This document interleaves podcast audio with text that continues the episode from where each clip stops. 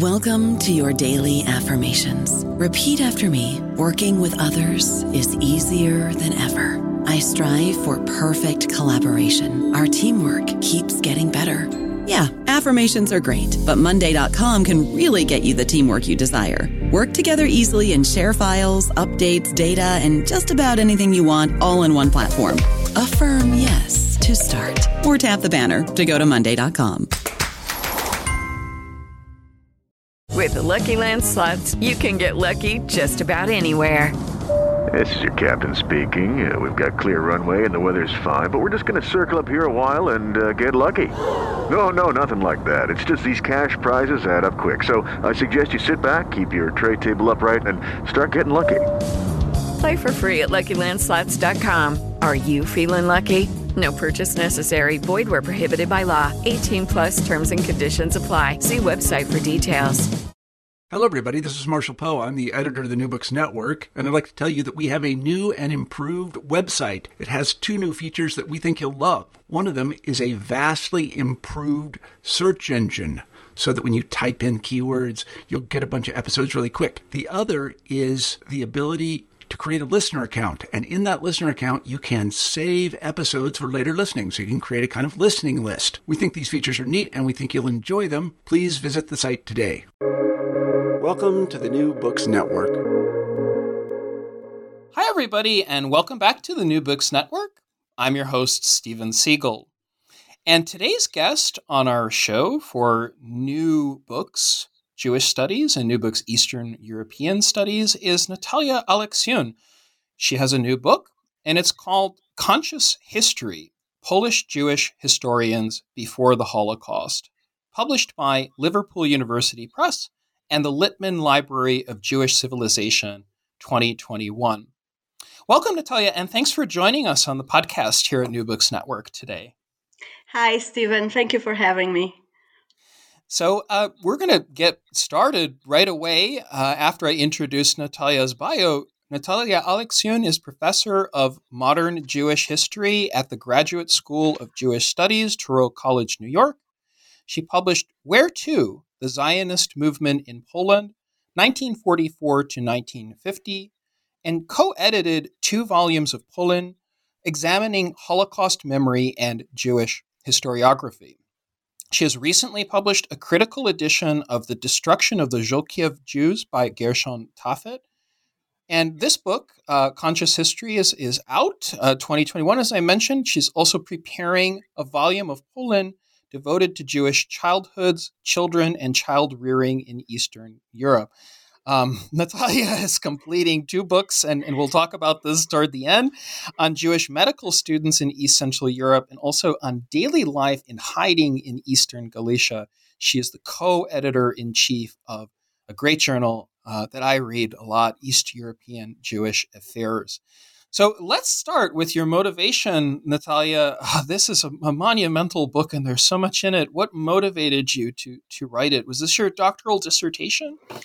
This, yes, indeed, it was my doctoral dissertation, and. Um, it actually started with a seminar that I took at NYU many years ago uh, but uh, this was encountering history of historiography and thinking about history writing as an exciting uh, interesting lens uh, into into social and intellectual uh, uh, Jewish history. And I read, um, I remember for that seminar, I read David Myers' "Reinventing the Jewish Past: European Jewish Intellectuals and the Zionist Return to History," and I thought over coffee, um, um, what would happen if uh, that kind of thinking about historical writing and historical biographies was applied to Eastern European Jewish historians, and more specifically uh, to Polish Jewish historians.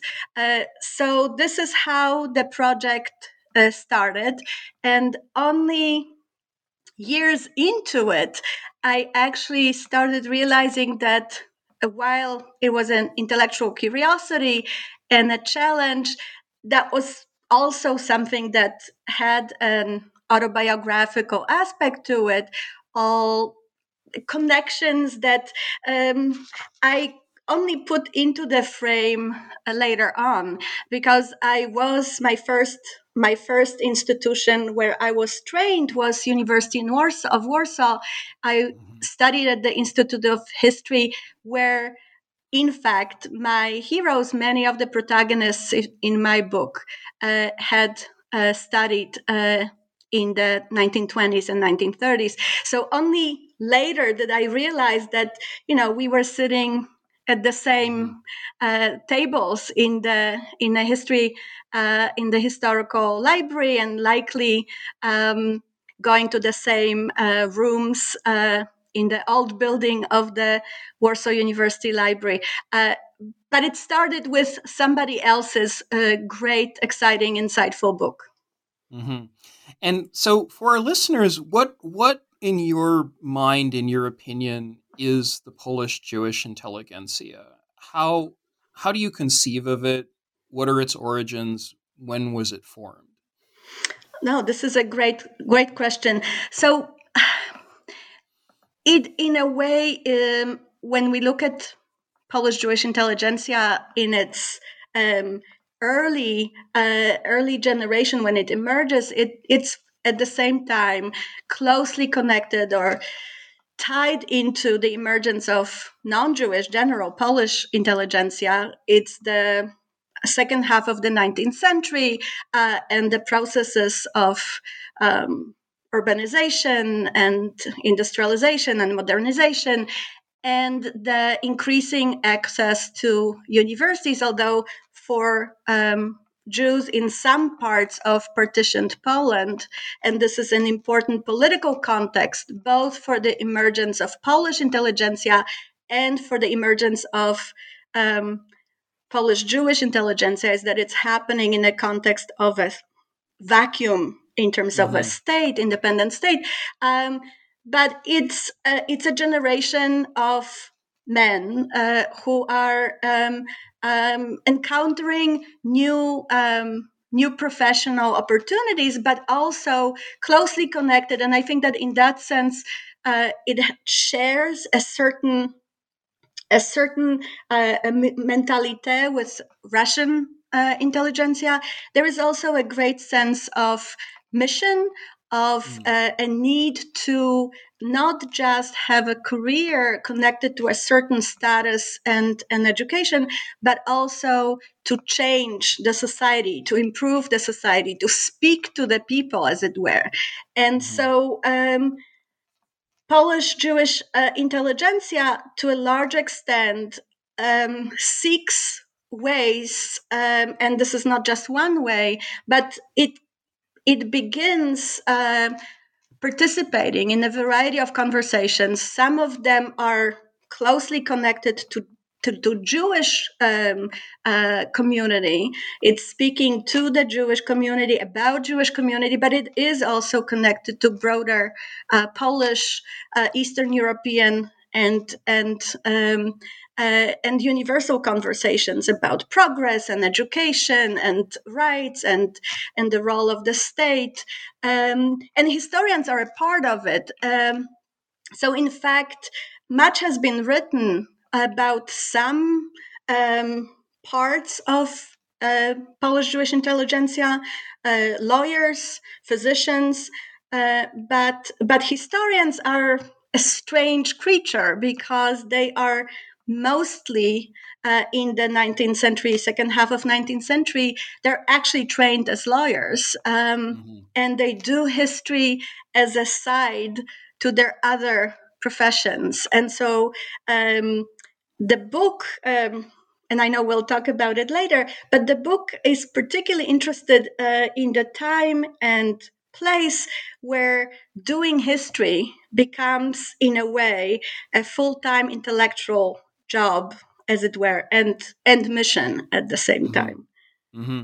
yeah uh, that really is another question for me about the development of the profession so uh, my next question for you is about a kind of canon or I, I, don't know if i would describe it as, as a canon exactly but initially in the world of, of polish enlightenment projects and this very multifaceted romantic nationalism um, there were a number of non-Jewish Polish historians who who called for interest, right, in, in the so-called Jewish question or kwestia żydowska, as it, as it may have been called.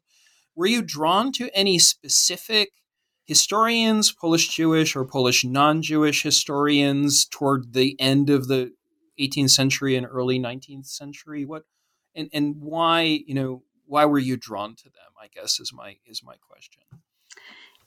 I was, I was. Um, what I found interesting in that um, initial uh, emerging uh, discussion uh, and the production of knowledge um, was, in fact, what you had just mentioned that it was a subject um, that was considered extremely contemporary and important for Poland's future. Uh, and in that sense, for the Polish question, um, as um, as the conversation was happening in uh, happening um, in the last years of uh, of the Polish-Lithuanian Commonwealth and throughout the partitions years, um, but that in that conversations, both emerging Polish and Polish Jewish intelligentsia participated. And in some ways, what I found surprising, I think, is that um, in some of the writings of the Polish non Jewish um, authors, uh, the anti Semitic tropes uh, are not very veiled. Uh, mm-hmm. You know, the, the conversation yeah. about Jewish domination, uh, the conversation about excess of autonomy that Jews had ex- uh, experienced, this whole trope of uh, Polish um, hospitality that um, mm-hmm. allegedly turned um, against the uh, against Poland because Jews kind of uh, extended and expanded beyond uh, what really was right. Um, but at the same time, um, I guess for the lack of, of historical writing, these writings were a point of reference for uh, for Jewish historians, both at the time and later. They were not really treated as um, problematic. Um, problematic expressions of um, of bias. Uh, mm-hmm. They were, of course, criticized, but in a way, there was a this was a conversation in which. Um, uh, in which both Jewish and and, and non-Jewish Poles, as it were, uh, participated, and even um, those uh, Jewish historians that represented, in a way, um, second path of Jewish intelligentsia, uh, not necessarily acculturated um, uh, men of letters, but um, traditional uh, Jews, often with um, traditional education uh, mm-hmm. and autodidacts in other ways. Yeah, yeah, yeah. Um, they were also referring to these Polish non-Jewish authors. So this kind of shared shared conversation about the past with all the flaws and all the mm. shortcomings uh, i thought that was interesting for for the emerging um, body of literature but also tropes and and, yeah, yeah. questions yeah I, I mean i like i like that answer because i think often in the framing of, of privileges, legal privileges, legal rights. There, there's almost an obsession sometimes in multi volume histories about the excess, so called, the excess of influence. Um, but I don't want to put words in your mouth. Um, I, I, would actually um, like if you might introduce our listeners to some of the monumental history writers. You, you have Kraushar, for example, Historia Żyda w Polsce, um, Gumplowicz, I, I, guess, you know, Czacki. Who, who are these historians for those of our listeners who, who may not have you know spend time reading all of their volumes because they're they're they're huge. Well, I hope they catch up on uh, on this over we, the weekend. Um, exactly, we need to well, go to the university library and read.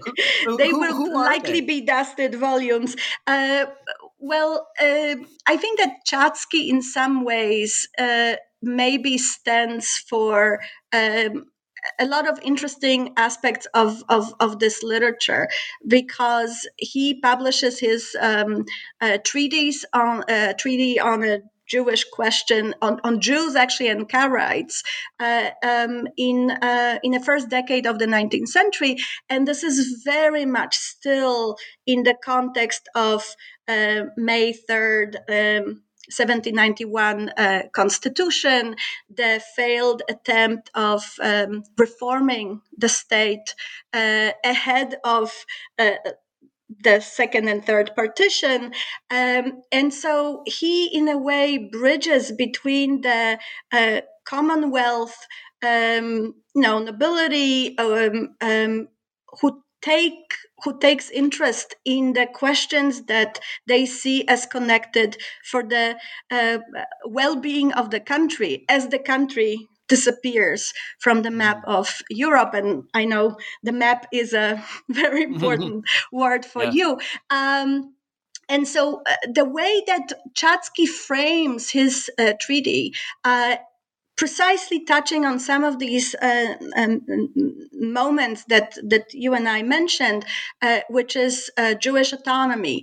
You know, recognizing or stressing that Jews in in the Polish-Lithuanian Commonwealth enjoyed this um, a unique um, uh, level of um, of autonomy uh, that um, they had played uh, an important role in the economy of the state. Um, and there is an element of implied criticism um, that you know certain aspects of this relationship between the state and the Jews and mm-hmm. non-Jewish um, um, neighbors, uh, for lack of better word, uh, since it's not yet uh, really fully a civic discourse, but uh, that that um, Jews and non-Jews, Gentiles living together, that that some elements of this relationship uh, need to be changed so that the country can do better in terms of administration and finances and taxation. Um, but but he frames again this this uh, interest that is both uh, uh, uh looking at the Jewish past through the Polish lens, as it were. Uh, you know, what's good for the Polish state? What is the role of this population that is ultimately seen as um, foreign? Um, mm-hmm. He does stress that Jews have lived in Poland, in Polish lands for hundreds of years, but um, they are the guests that were uh, received. Um, mm. But there is also, uh, because of the interest in the Jewish autonomy, uh, at least an opening, I think, to take interest in internal Jewish life. He doesn't do it. This is not part of the treaties. You know, this is not why he sets out to write it. It's really a piece of work that is supposed to help statesmen uh, in mm. designing the best way of reforming um, yeah. uh, state institutions. But he he makes a gesture at the at the interesting curiosity about about Jewish internal Jewish uh, institutions. Mm-hmm. Um, and so uh, I found this little book. It's not a big read. It's really short. It's a booklet.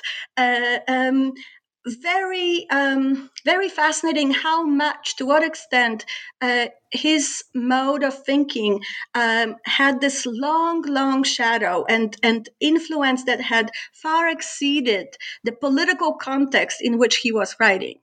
Mm-hmm. Um, now, I in in all this 19th century uh, writing, I think I was also quite interested in um, Alexander Kraushar, whom you mentioned, um, and and he takes on um, interest in Polish Gentile relations, Jewish Gentile relations, in legal status, um, but but he is uh, far more invested uh, in going beyond the you know, prescriptive ideas for uh, how things knowing history should be um, used in designing the better uh, future. Right. Uh, right. It's much more, I think. Um, looking at the past for past's sake, although there is, of course, a sense that history is always in the service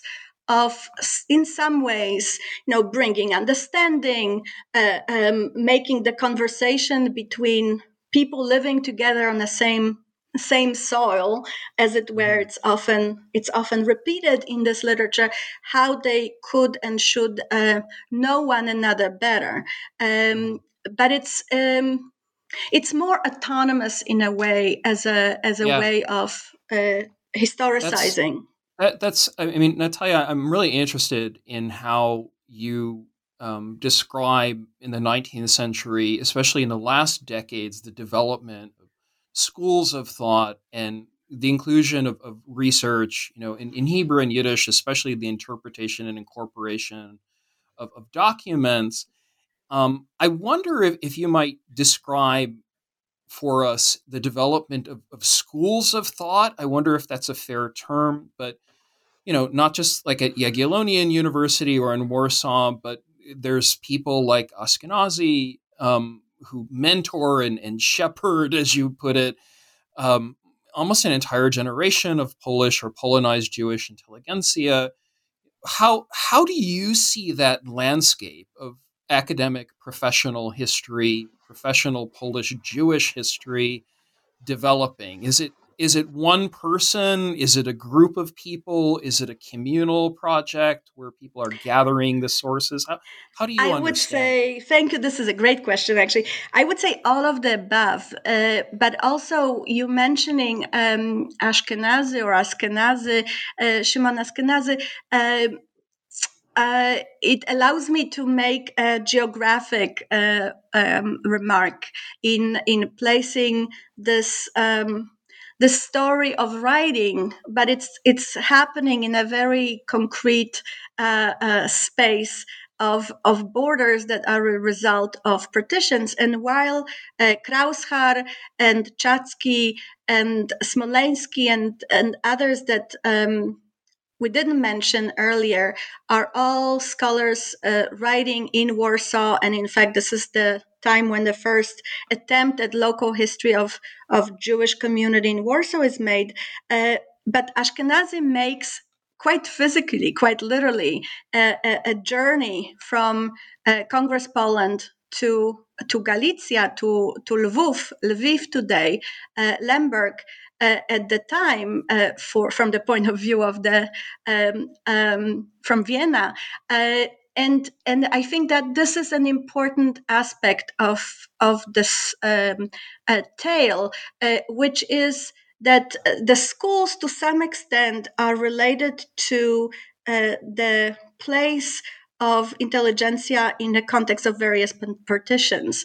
And mm, so right. there is a particular way of writing Polish history and and Polish Jewish history uh, in Warsaw, um, which is to some extent conditioned by the imperial Russian project and and is um, in conversation or rather an attempt to um, to create a voice vis-a-vis the imperial Russian project. And then the story in Galicia has a very different conditioning, let alone the fact that from the second half of 19th century, the universities, the Jagiellonian University that you mentioned and, and the university in Lvov um, are Polonized, something that is not quite the reality for aspiring intelligentsia in in in Congress Poland. So uh, when Ashkenazi moves from from Congress Poland to Lvov, he creates or contributes or becomes a backbone of a school that, um, in a way, um, is centered on the Polish patriotic Polish discourse, romantic Polish discourse, and he is very much the historian of the 19th century. And I must say, as someone who grew up um, reading um, historical books uh, in in Poland. He is he was such an amazing writer of the 19th century romantic Polish history that that I think that his books still uh, have the power to inspire. His uh, biography of uh, Prince um, Poniatowski.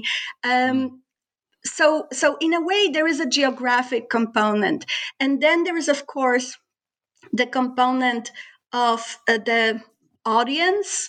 Um, there is a component of uh, positioning of Polish Jewish and Polish historiographies uh, in relationship to one another. And what is unique, I think, uh, for um, for Galicia, uh, especially at the turn of the end of 19th century, towards the end of 19th century, is that there is a number of Polish scholars, Polish Polish scholars, who uh, are supportive of uh, the development of Polish Jewish historiography with, a, with, a, with an understanding that this is something that Polish historiography needs. Um, and, and that is different from, let's say, what I mentioned earlier um, uh, people like uh, Aleksander Maciejowski and and and Czacki himself, uh, these Polish historians are not themselves interested in writing about the past of Polish Jews, but they want that history to be written, and they want mm-hmm. that history to be written yeah. by scholars who can access Jewish sources. Exactly. Um, and you mentioned you mentioned sources, I think, in one of the previous comments um, you know what do you what do you need to read to reconstruct the past? And uh, while we might have many answers to this question now but you know methodological um, uh, ideas about it uh, are quite um, well formulated, uh, we're talking about a time when it's all very fluid. So um, the fact that leading Polish historians at the Jagiellonian University, at the Lwów University, people who are uh, um, heads of major uh, archives, um, are mm. encouraging young young Jews uh, coming into university to study history to take on Jewish topics.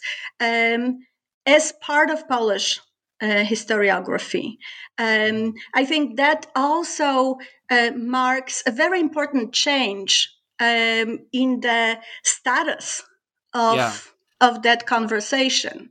I don't know about you, but I'm very busy and I don't have a lot of time to cook. That's why I subscribe to Factor. Eating better is easy with Factor's delicious, ready to eat meals. Every fresh, never frozen meal is chef crafted, dietitian approved, and ready to go in just two minutes. You'll have over 35 different options to choose from every week, including Calorie Smart, Protein Plus, and Keto. These are two minute meals. Factor meals are ready to eat and heat, so there's no prepping, cooking, or cleanup needed.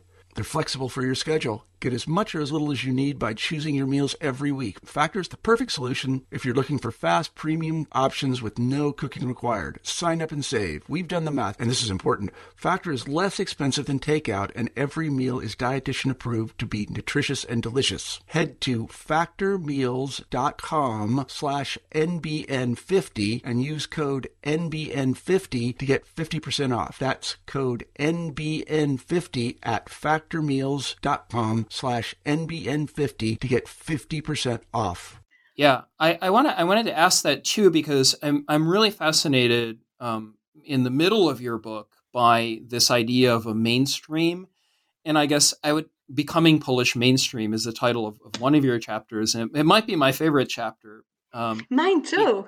Because no, really, because I, I, I honestly I mean this because I, I feel like um, there's this major shift that happens with the formation of the Second Polish Republic. I wonder if you could talk about that. I, I think maybe you know they are men mostly maybe even all men but they have very interesting careers which are somewhat traditional i mean some of them are, are still you know re, re involved i guess in the places from which they come even when they leave lviv or leave galicia so, like, how how is a mainstream formed once there is a Polish state? And I guess these are university trained historians ultimately who who go full fledged into the profession. But, but what precisely, are their, what are their lives? Precisely, the the, uh, there are two key aspects to it, and you nailed both of them. So I will just elaborate on what you already identified. Uh, one is that they're moving away from Galicia and unlike Ashkenazi, who came to Lvov to teach uh, and then left it when um, when the Second Polish Republic emerged from uh, the First World War. Um, um, this generation of men, and yes, they were all men, uh, Meyer Bałaban, uh, Moses Moses Schorr, and Ignacy Itzhak Schiper, uh, um, the, the three uh, pioneering professional historians. Um, again, unlike uh, this earlier generation, they were not autodidacts and not autodidacts uh, as historians. Um, and their credential was university diplomas of Lvov, of Vienna, and of Jagiellonian University. And that is what makes them more mainstream. So, in a way, coming back to my going back for just a second to my previous uh, answer this mainstreaming starts before 1918 with um, encouraging the subfield of historiography uh, with welcoming these men into the archives writing for them you know all we know as part of the academic universe uh, recommending them uh, recommending them to people who might share documents with them or access to material etc etc but but the main the, the, the, the mainstreaming of, of Jewish Polish Jewish historical historical writing becomes really possible uh, in the Second Polish Republic, and this is again connected to a university as a as an essential institution uh, that mm-hmm. grants uh, the recognition uh, for the field and that is connected uh, with several people, um, especially with um, Marceli Handelsman, uh, a fascinating figure of a um, very patriotic um, Polish uh, Jewish intellectual uh, who thought of himself primarily as a as a Pole, um, who was instrumental in um, building um, Warsaw University uh, during the German occupation from 1915 on, and who had a very bold vision of bringing to this new department of humanities a variety of historians to build Warsaw University. Now, this is a capital, right? This is not right. just a, right. a, a, town in the somewhere somewhere on the on the outskirts of. Um, of the empire, but building this uh, essential site for training um, Polish uh, Polish historians, and so he uh, encourages people to to study and to study all kinds of all kinds of histories among these history of polish jews. So one of the people that were very closely connected with him and of whom I'm uh, sure uh, um, all of our listeners uh, would know is um, Emanuel Ringelblum, the future um, organizer mm. of uh, Oneg Shabbat of Warsaw Ghetto Archive. And then Handelsman does an even bolder thing, uh, which is to invite uh, yeah, that's my next question. Who and well, why get invited? so he invites, and, and I think that it's fascinating that it's not just Jewish history. He invites Meyer Bałaban uh, in 1927 um, to uh, teach. Uh, this is a state university. It doesn't have the system of of chairs, but Bałaban is specifically brought to teach uh, Jewish history, and, and he does teach uh, Polish Jewish history for the most part. But uh, Handelsman invites also uh, um, Miron Korduba to teach Ukrainian history. Mm-hmm. So this is, uh, in a, in yeah. a way, this inclusive vision of yeah. of the Polish past, which is not just the past of ethnic Poles, not just a past of Catholic Poles, but it's a past of all kinds of inhabitants of the Polish Lithuanian Commonwealth and then partitioned Polish lands. And so Bałaban finds himself in Warsaw uh, first uh, to teach at the newly formed um, high school for uh, traditional Jews who uh, pursue traditional education and train as rabbi, but they also receive secular training as part of it. And he's responsible for their secular training. And there are fascinating stories about the clashing of, mm-hmm. of his worldview with more orthodox members of the faculty. Um, Moshe Schorr, who um, sometime uh, during uh, during the First World War becomes more of a um, scholar of Semitic languages than a scholar of Polish Jewish history, comes to Warsaw to teach uh, in the Department of um, Orientalist Studies, and Ignacy Itzhak Schiper comes to Warsaw as part of his political career. And I and this is this is this geographic, spatial, political aspect of the story. While Galicia was a welcoming site um, of of um, conversation about Jewish and Polish Jewish past, and Sam Kassow and um, and Rachel Manekin wrote about it um, uh, yeah. in their own work. Now in the new state, it is Warsaw that really mm-hmm. offers the opportunity. Right. I and I guess I'm curious. You know, I know you've written about this elsewhere, Natalia, about professionalization and the extent to which it's inclusive and open, and also, you know, how many women are, are taking part in this and I being was, trained. I so wanted could, to mention could women. You, could you could you talk about Balaban and you know his like remember the story of the Festschrift, but it's also the seminars that he had at the Institute of Jewish Studies at Warsaw University. You have this marvelous part about um, Clara Minksberg, I think was her name, yes. and, and, the oral interview. So, you know, tell us, eh, are, are these institutes actually welcoming women's history and women's studies? Is is it what I mean? What is it? What was life like in those seminars in, in Warsaw, but you know also YIVO and YIVO Institute in Vilna. Do, do you think that they were they were inclusive? And um, how, I think they were inclusive. Um, um, I'm not entirely sure that they were consciously um, um, inclusive, uh, you know, um, uh, going out of their way to uh, encourage women.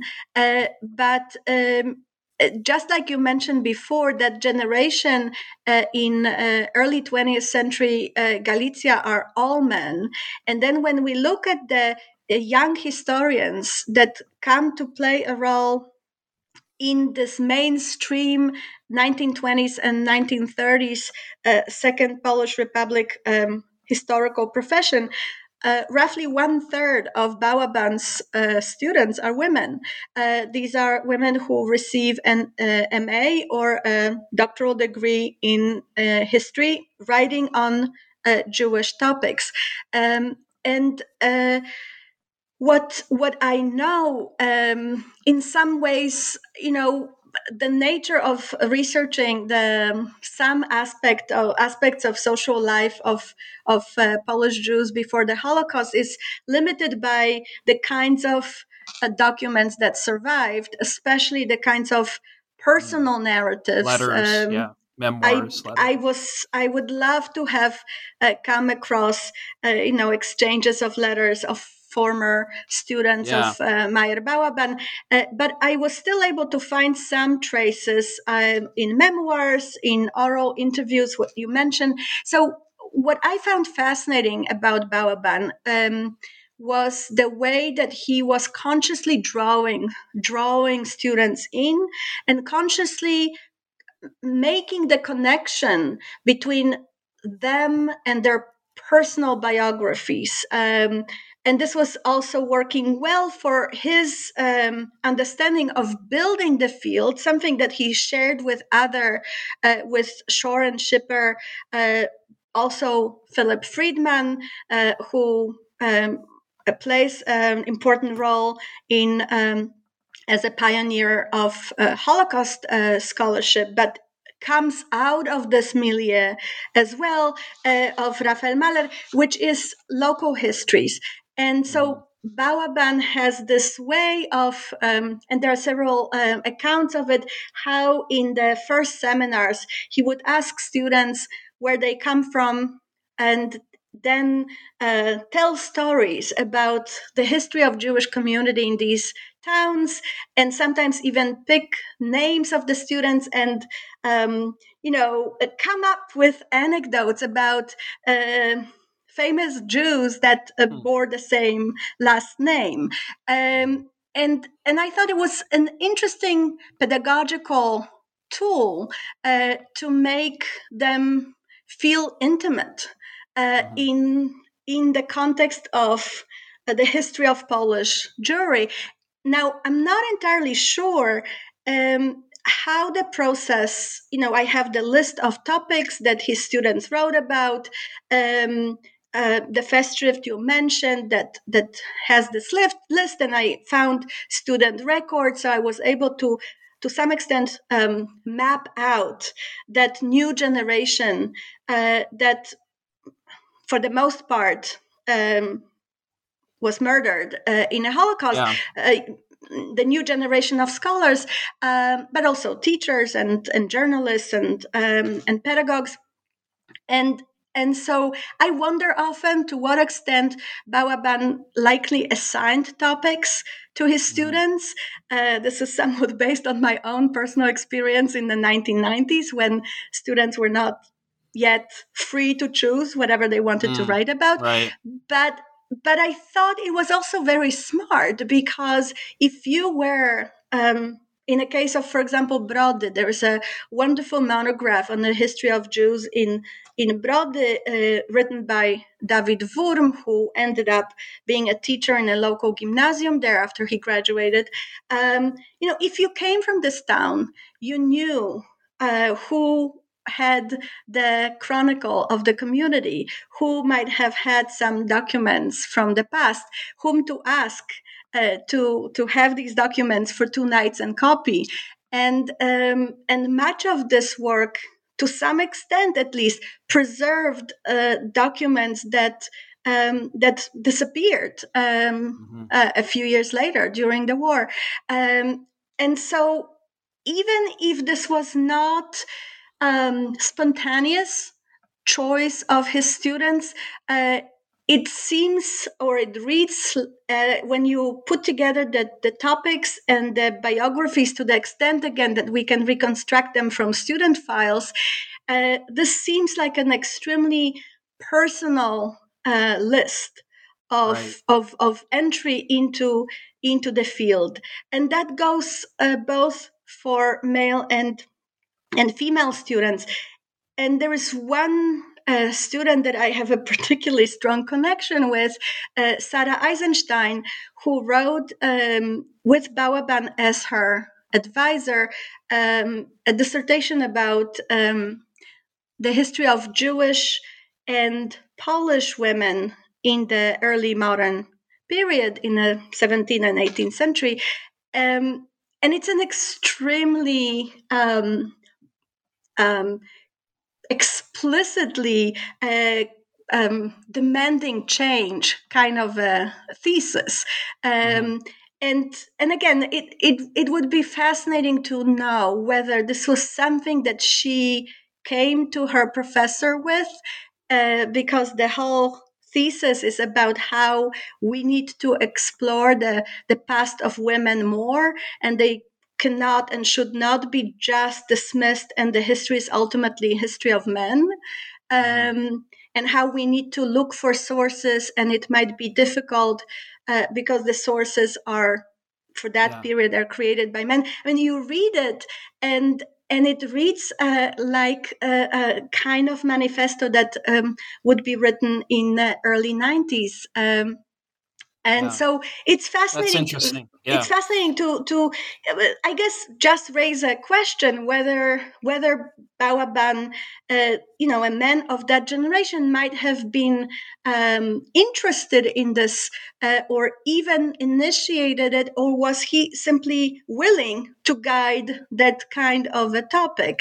And mm-hmm. in the manuscript, um, these theses and dissertations are partially typed, but most of them are handwritten, which I actually very much enjoyed working mm-hmm. in the archives. I, I felt that this gave me uh, some kind of intimate moment of encounter with the authors.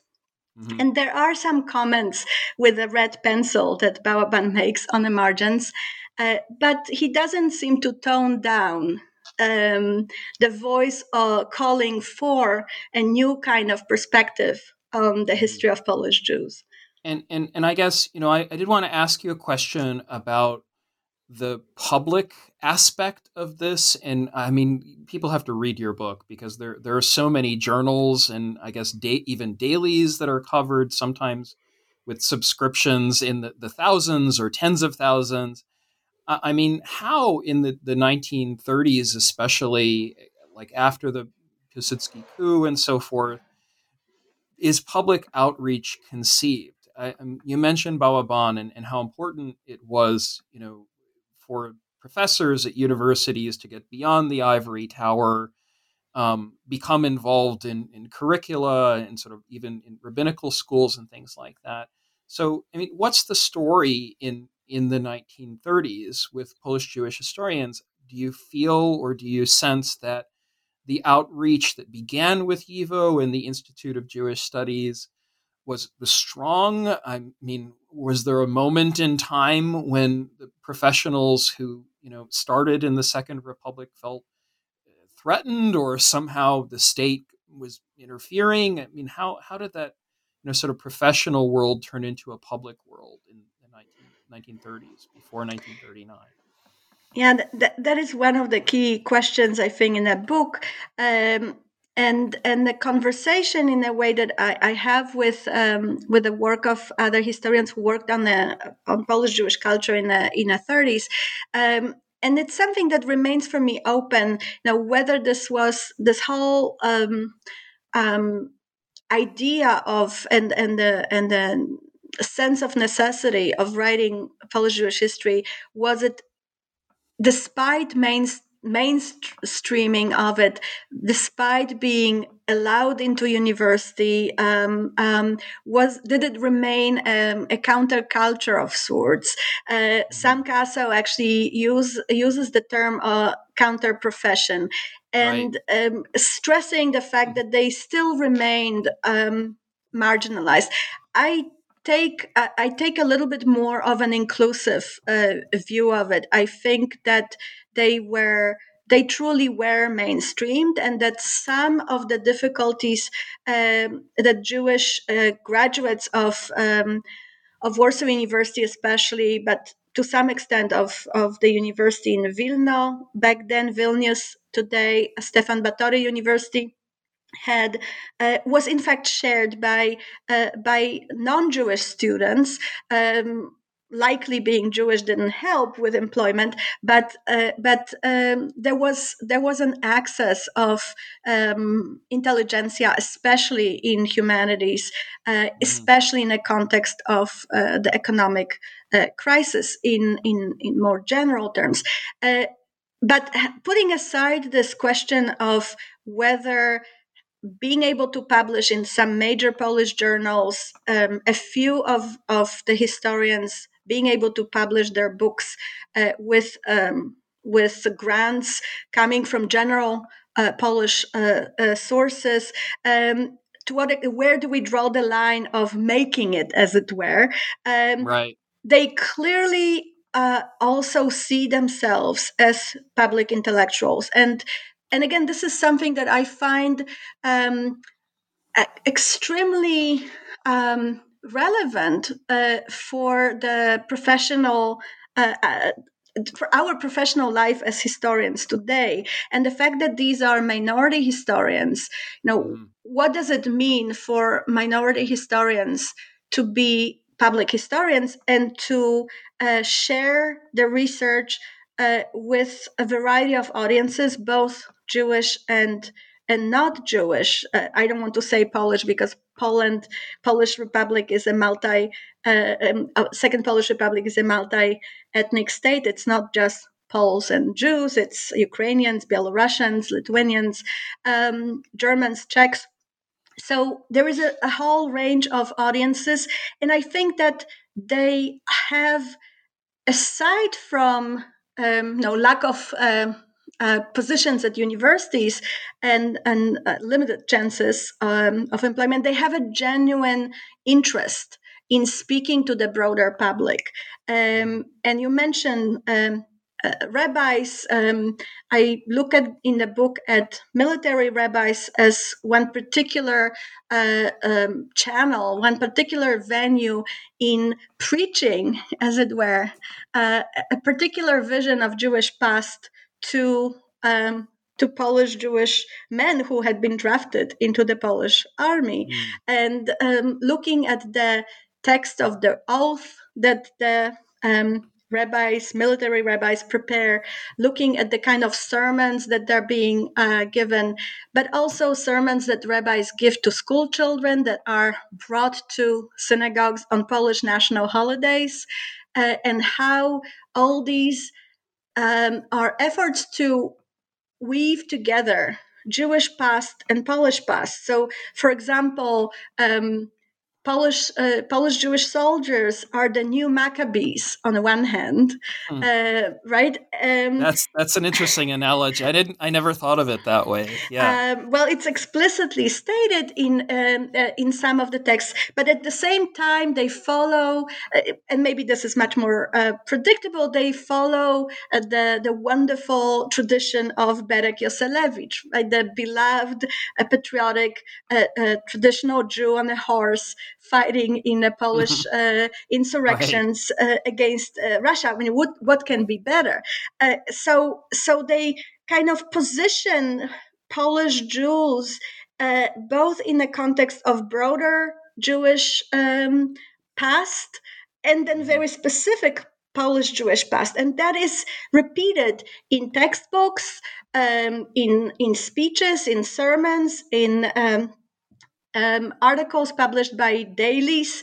Um, now, the question that I have is the extent to which this actually uh, convinced people, you know, the, the, extent to which it spoke to people, spoke to a Jewish audience.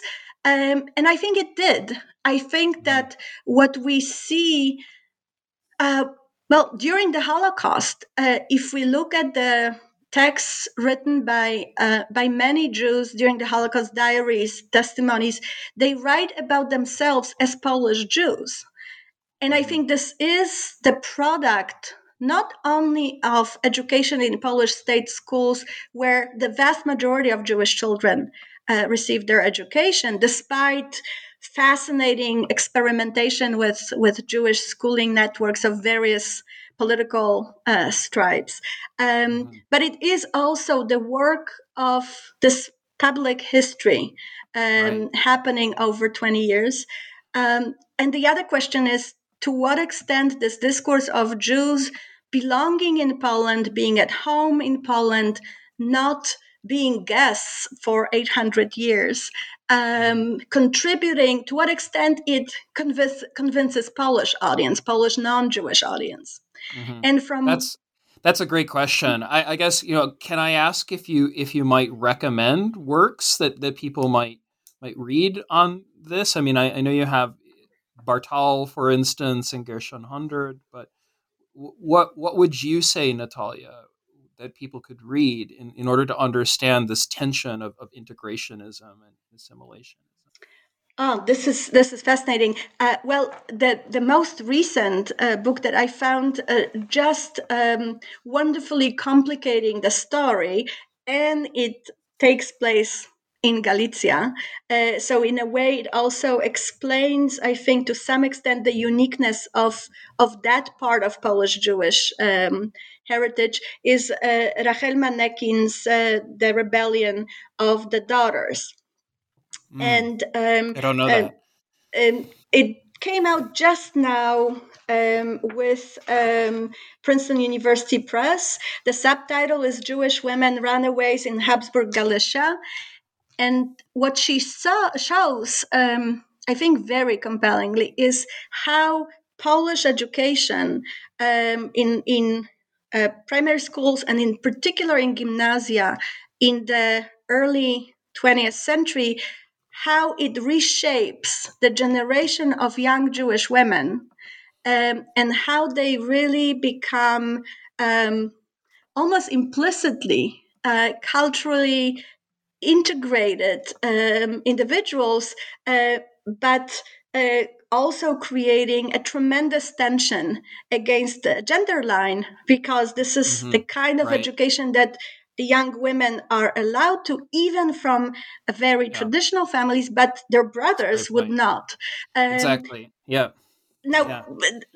i think that in in a way this is a part of the conversation about integration and the pull and the um, and the push uh, and the attractiveness of Polish culture, but also the danger of it. Um, the danger of it, in a sense, also that um, the integration is um, not really happening uh, as an experience of many of these uh, um, women and men. Um, uh, but by focusing on women, I think Rachel um, Rachel's book um, uh, does uh, put a very interesting new angle. And there is um, uh, Agnieszka Jagodzińska is sort of on the other geographic end because she focuses on Warsaw and she looks at the younger or, or older rather generation is the um, book of Agnieszka Jagodzińska uh, in between that looks mm-hmm. at the kind of cultural changes happening um, in dress in um, um, uh, cultural interests um, among among Warsaw, in particular Warsaw Jews. Mm-hmm. But Thank but you. yeah. Highly recommended, and these, in a way, are sort of archaeology of the generation that my book focuses on, which are people that come of age or and are already schooled uh, in the post World War One uh, mm-hmm. second Polish Republic. Fabulous, Natalia. And really, you know, we've covered so much ground and I could talk to you for hours. um, Likewise. But, but, we, we've got about a minute and a half. Could you tell us about your current project or projects, oh, what, you're, what you're working on? Please. With pleasure. So um, I uh, now uh, uh, am working on two book manuscripts, and they are very different in a way. One, uh, one in one kind of was I was led into it by um, David uh, David Wurm, whom I mentioned, a student of Bałaban who was uh, um, teaching in Brody and was shot in the summer of 1941, um, uh, very shortly after the uh, entrance of uh, attack of uh, of Germany against the Soviet Union. Um, but uh, uh, it looks at daily life in hiding in, in Eastern Galicia. Eastern Galicia, because it has a very particular um, uh, ethnic makeup uh, between Poles, Ukrainians, and and Jews and Germans, of course, in very much uh, shaping uh, shaping the story. Um, um, Omer Bartov uh, uh, did um, a fantastic job looking at uh, Buchach, but I'm focusing on uh, on the time when people are seeking uh, hiding places and um, and all of Eastern Galicia, especially actually in rural contexts, and uh, seeing very interesting continuities or or effects of um, neighborly relations during the before the war. So just give you one example. Uh, Jewish physicians who are mm-hmm. uh, often hidden by their uh, often um, very poor uh, peasant patients, and the pattern seems to be peasants whose wives, likely in labor, were saved by Jewish doctors um, who did not take money for their service, and then these um, these former patients are feel tremendous sense of indebtedness. It's of course not a simple story, uh, you know, mm-hmm. uplifting right. story of of goodness and gratitude, but that's just one of the stories in which the relations before the war. Uh, yeah. shape the strategies and the chances for survival. And then the yeah. second book uh, is um, is quite an adventure because it's um, it's a comparative study that uh, looks at Poland, uh, Romania, Austria, and Czechoslovakia, but more specifically uh, Slovakia, and at the conflict uh, over dissections uh, in the interwar period when Christian students or they describe themselves as such, or Romanian, Polish, Slovak students demand that Jewish students uh, uh, should not be allowed to dissect non Jewish uh, medical bodies mm. in the mm. process of their training as physicians and pressure Jewish communities to be forced wow. to provide um, Jewish medical bodies uh, for dissections as a condition for the uh, for the training of of Jewish students as future physicians. I, I, I, I, I will read that. let me know. let me know when let me know when you're finished. Um, yes, it's it's quite it's quite remarkable. And if I have another minute, I will I will share how I came across it because it's connected with my historians. So I was reading 15, re- 15 seconds. Go. Yes, I was reading a report on the the situation at the university um, on one page there was the dean of humanities uh, talking about what's going on. And on the other side of the same booklet was the dean of medical school saying this semester was peaceful because we received a, a provision of jewish brains from the hospital at Chiste and so the cadaver affair was quite uh, peaceful. And i thought to myself cadaver affair? Jewish brains? And that's uh, how the book started. that's your teaser. That's that's that's your teaser for the book. Absolutely. Look, look, Natalia, thank you so much for taking the time to join us here on New Books Network. I'm Thank Stephen you. Siegel. We've been speaking with Natalia Aleksiun about her new book. It's called Conscious History Polish Jewish Historians Before the Holocaust, published by Liverpool University Press and the Littman Library of Jewish Civilization 2021. Gratulacja. Thank you, Natalia, Thank for joining you. me. And I'm your host here, Stephen Siegel, on the New Books Network. Thanks for joining us. Until next time.